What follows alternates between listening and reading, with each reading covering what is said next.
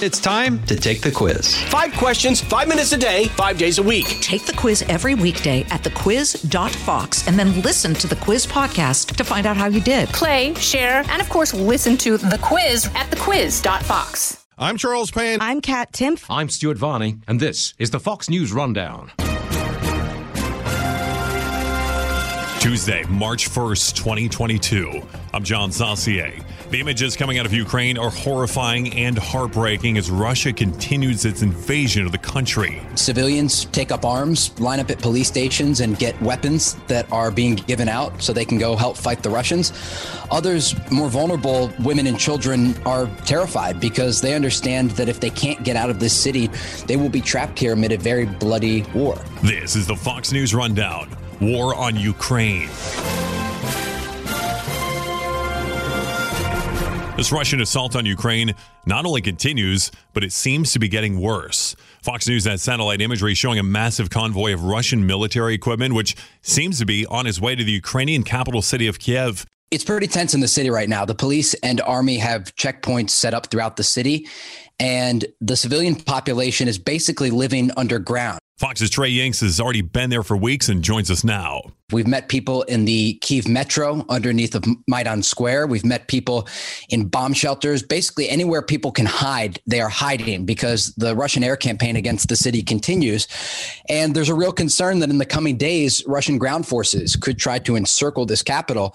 And if that happens, you are going to see many vulnerable people in the way. So the ground is actually quiet as we speak, but just a few moments ago, there were sirens in the distance and an explosion.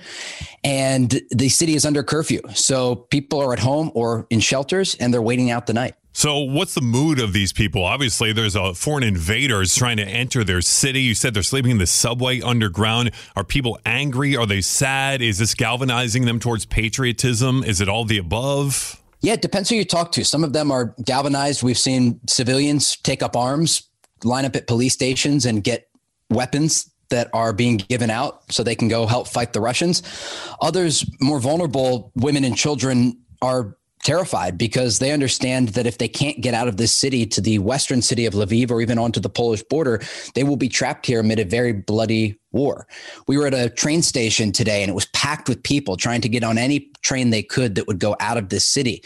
And there's a a fact and, and, a reality on the ground that everyone must face, and it's that they're running out of time. The Russian forces are getting closer and closer. The air campaign against Kiev has already started, and we've already seen street battles taking place in this European capital.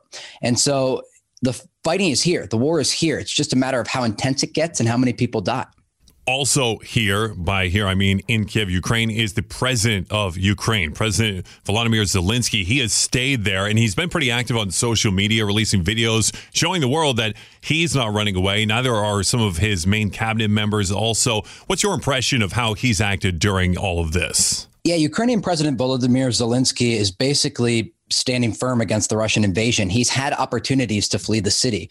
The United States offered him basically a ride out of town. And he said, I don't need a ride, I need ammunition.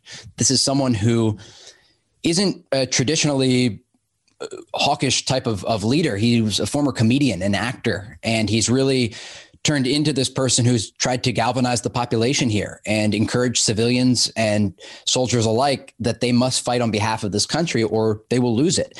And so he's not only had that unique relationship with the civilians of Ukraine, but also the international community. He spoke today with US President Biden and he's talked with a number of European leaders to try and negotiate weapons that could come into Ukraine, including fighter jets and anti aircraft systems and anti tank missiles, a variety of weapons that are needed by the Ukrainians if they want to repel this Russian invasion. And what a contrast, too. You've got the Ukrainian President Zelensky who's standing firm. He was offered a free ride out of town, as you just mentioned. That kind of makes me think back to this past summer when we had the final ending of the war in Afghanistan and the Taliban closing in on the capital city of Kabul. I know you were there for that as well, Trey. And you had the president of, of Afghanistan, Ashraf Ghani, acting pretty much in the opposite of this. Yeah, exactly. It's a contrast. You know, we saw that in Afghanistan last summer, where basically the leader, Ashraf Ghani, left the country right when the Taliban was about to take over. And while it's a different war and a different set of people, you can look at the differences in how these two leaders reacted. And Zelensky, I think, is doubling down and he's saying he's going to stay. We know he's waiting in a bunker in the central part of this city and he's given interviews. He's talking to the press. He's not really hiding as much as you think uh, a leader might hide who is number one on a kill list by the Russians. But I think this is critical amid this conflict because the Ukrainians are outgunned, they're outmanned, and yet they are fighting and resilient against these Russian forces. So Zelensky is, is certainly leading in that role. And I think the peace talks that took place yesterday along the border with Belarus were really significant because you saw how the Ukrainians showed up and how the Russians showed up. The Russians showed up in suits and ties, the Ukrainians in battle fatigues. They are every single one of them preparing to fight off this invasion. And they are not willing to just simply lie down and take what comes their way. Yeah, indeed. Or speaking of Fox News reporter Trey Yingst, he is in Ukraine, has been there for weeks now as this Russian military operation and these battles continue to unfold. Trey, you've been following this every single step of the way. Not only have you been hearing the bombing and the, the gun blasting, but also been seeing it too. Are you surprised at how slowly Russia has moved across Ukraine? This has been one of the unfolding storylines here is that Russia didn't do any sort of immediate takeover of the country. And as it stands right now, as we're recording this podcast, they haven't taken any major cities either. What's your reaction to how that's going? Yeah, it's gone much more slowly than people thought it would. I mean, the Russians have a lot of forces, tens of thousands of soldiers in this country right now, and they are not taking over major population centers. I think they were surprised with the level of resistance they received from Ukrainian fighters and civilians alike. It's not just the military they're receiving resistance from. We've seen these videos from across the country of civilians standing in front of tanks and basically yelling in the faces of Russian soldiers, asking them why they're here.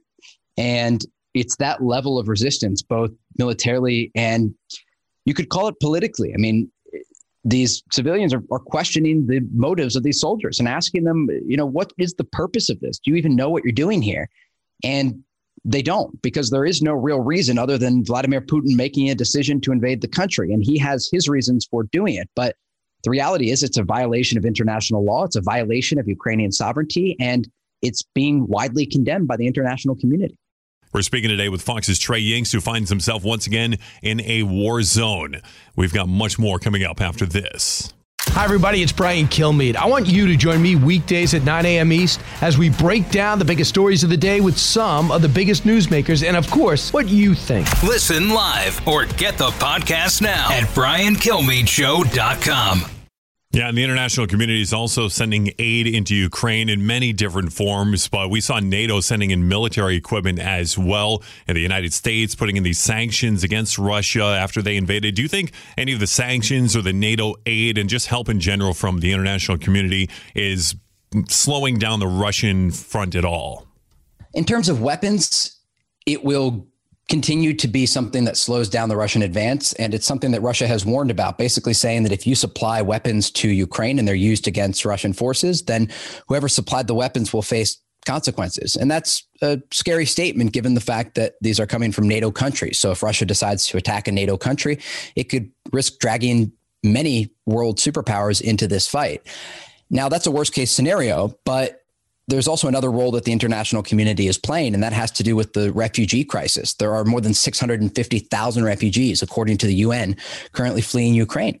And that's only going to get worse as the fighting continues. So uh, the international community will certainly play a role in that in ensuring that these innocent civilians who are caught in the crossfire have a place to go. We're speaking with Fox News reporter Trey Yingst. He's in Ukraine as this war is going on all around him. Trey, as one of our international reporters, you're no stranger to this type of scene. I saw you this summer riding around in the back of the trucks with the Taliban doing your reporting in Afghanistan. Now you find yourself here in another war zone. I want to kind of get your perspective on what it's like to report in a war zone. You're in Kiev. You know that the Russian military is getting closer and closer there. What's it like for you doing these live hits in the middle of the night for the American media and balancing? I guess, your own fears and your own worries about this type of thing? Yeah, I think everyone who covers war has to make a personal decision. Do you stay or do you go? And many people have decided to leave Kiev. They understand it may be surrounded in the coming days and they will be trapped. But someone has to be here to tell this story. Otherwise, the voices of the nearly 3 million civilians caught amid the crossfire won't be heard. And that's part of our role as journalists, especially foreign correspondents, to go to the places that other people won't go and tell the stories that otherwise wouldn't be told. it's cliche, but it is true. We are literally shining light in dark places. And so I feel a purpose in being here. And I think that that alone drives me to continue covering these stories, even if there is some risk involved. Really cool stuff. And we appreciate you being there. It, not only just us here at Fox News, but the American public and obviously the people in Ukraine, because these stories do need to be told. And they need to be told fairly. We've heard a lot of disinformation coming from Russia, propaganda saying that Ukraine's inflicting harm on themselves. Obviously, you're not seeing that. You're seeing patriotism. You're seeing people trying to defend their homeland against a foreign invader. So it's really important stuff to get out there for the general public and just the world to know what's going on in Ukraine. And people like you who are risking their own lives doing that are the ones who are bringing that to light. So we really appreciate it. Trey Yingst, who is the usual host of this podcast, instead is hanging out in the middle of one of the most dangerous places in the world right now. Trey, thanks for joining us on the Fox News Rundown War on Ukraine podcast. Please stay safe. We appreciate you. Will do. Thank you. You've been listening to the Fox News Rundown. Rundown. Stay up to date by subscribing to this podcast at foxnewspodcasts.com. And for up to the minute news, go to foxnews.com.